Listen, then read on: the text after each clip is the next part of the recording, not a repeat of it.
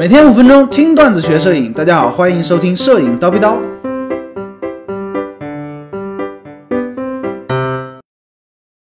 人像镜头怎么选？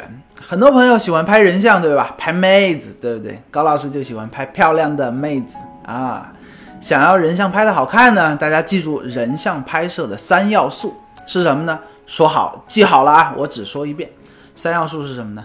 妹子，妹子，妹子啊啊！哎，这是真的啊！妹子不好看，你怎么拍？你用一百万的相机去拍，配一颗两百万的镜头，它怎么也不好看，对不对？哎，真理啊！好，除了上面三个要素呢，第四个要素是什么呢？估计就是镜头了。很多同学说：“哎呀，人像镜拍人像是不是得全画幅？是不是得旗舰？不是的啊，镜呃镜头对于这个人像拍摄啊起着最决定性的作用。通常情况下呢，你如果说用套机镜头拍，比如说啊用二四幺零五，或者说你的 APS-C 的幺八五五，尤其是在广角端拍的时候，效果怎么拍都不太好看。”感觉就像跟手机拍的没什么区别，对不对？哎，有这方面困惑的同学呢，请留言。好，哎，我们印象当中人像好的照片是什么呢？哎呀，人很清楚，背景虚化一片，人站在中间，哎，非常的显眼，非常的漂亮，对不对？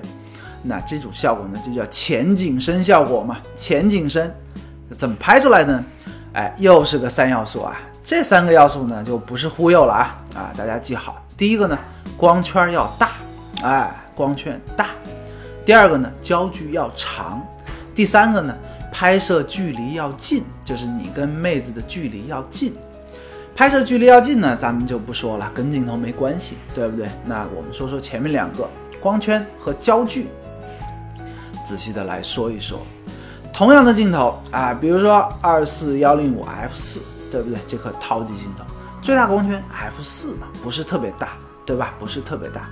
如果说你拍人像换成一颗 f 一点四，大很多档啊，f 一点四，我们来看看大几档 f 四大一档二点八，再大一档二，再大一档一点四，大了整整三档的光圈，效果立刻大不同。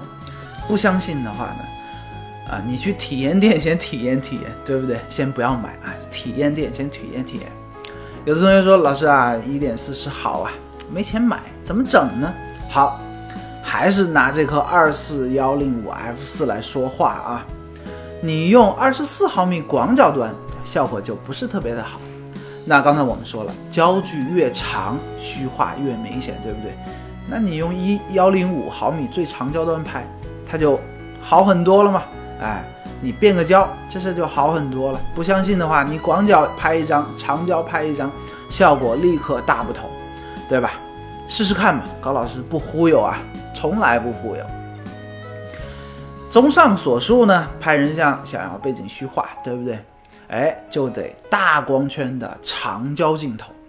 记好了，大光圈的长焦镜头效果绝对差不了。比如说佳能的这颗八十五毫米 f 一点二的镜头，你看光圈都 f 一点二了，哎呀妈呀，超级无敌巨大，对不对？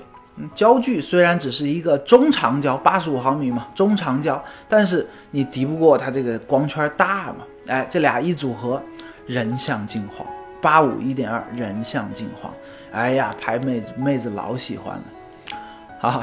还有呢啊，七十毫米到两百毫米 f 二点八，S 小白兔，对不对？七零两百 f 二点八，你看两百毫米，当然用长焦端拍嘛，对不对？你拍你拿个这个镜头，七十毫米广角端拍，那也废了啊。两百毫米 f 二点八，焦距够长，光圈也还可以，对不对？哎，拍人像必定也是很好的。有同学说：“哎呀妈呀，老师啊，我要是有钱，我就都买了。有没有便宜点的呢？你随便推荐一个就上万，对不对？有，哎，f 一点二你买不起，可以考虑八十五毫米 f 一点八嘛，对不对？光圈小一点点，但是也比你的套机大很多很多了，对不对？八十五毫米 f 一点八，两三千块而已，效果其实也非常好，也非常好。对于 APS-C 的朋友来说呢？”哎，上面几种呢，焦距相对来说，因为你得乘以一个一点五或者一点六的镜头等焦系数，对不对？所以说呢，相对来说比较长。那你推荐什么呢？哎，高老师推荐你买五十毫米 f 一点八，五十毫米 f 一点八，佳能那颗小痰盂儿啊，尼康、索尼也都有，价格很便宜，几百块钱，一千出头。等效焦距，你乘以一个一点五的系数，就变成什么呢？七十五毫米嘛，七十五毫米 f 一点八，哎，你看刚好就是人像镜头嘛，几百块钱而已，你还要啥自行车呢？对不对？当然了，有的同学肯定是有钱的嘛啊，高老师见过啊，哎妈，发红包给高老师吓死，对吧？别的有的同学发两块，啊，不差钱的同学真的我就不说了啊啊好，老师我不差钱啊，有没有比八五一点二更好的、更贵的啊？有，你可以考虑两百毫米 f 二点，哎不对，你可以考虑两百毫米 f 二，或者两百毫米 f 一点八。号称什么呢？空气切割机，那个虚化简直无敌啊！不差钱的同学呢，搜搜看，空气切割机。好了，今天高老师就先叨逼到这里，明早七点咱们继续聊摄影，拜了个拜。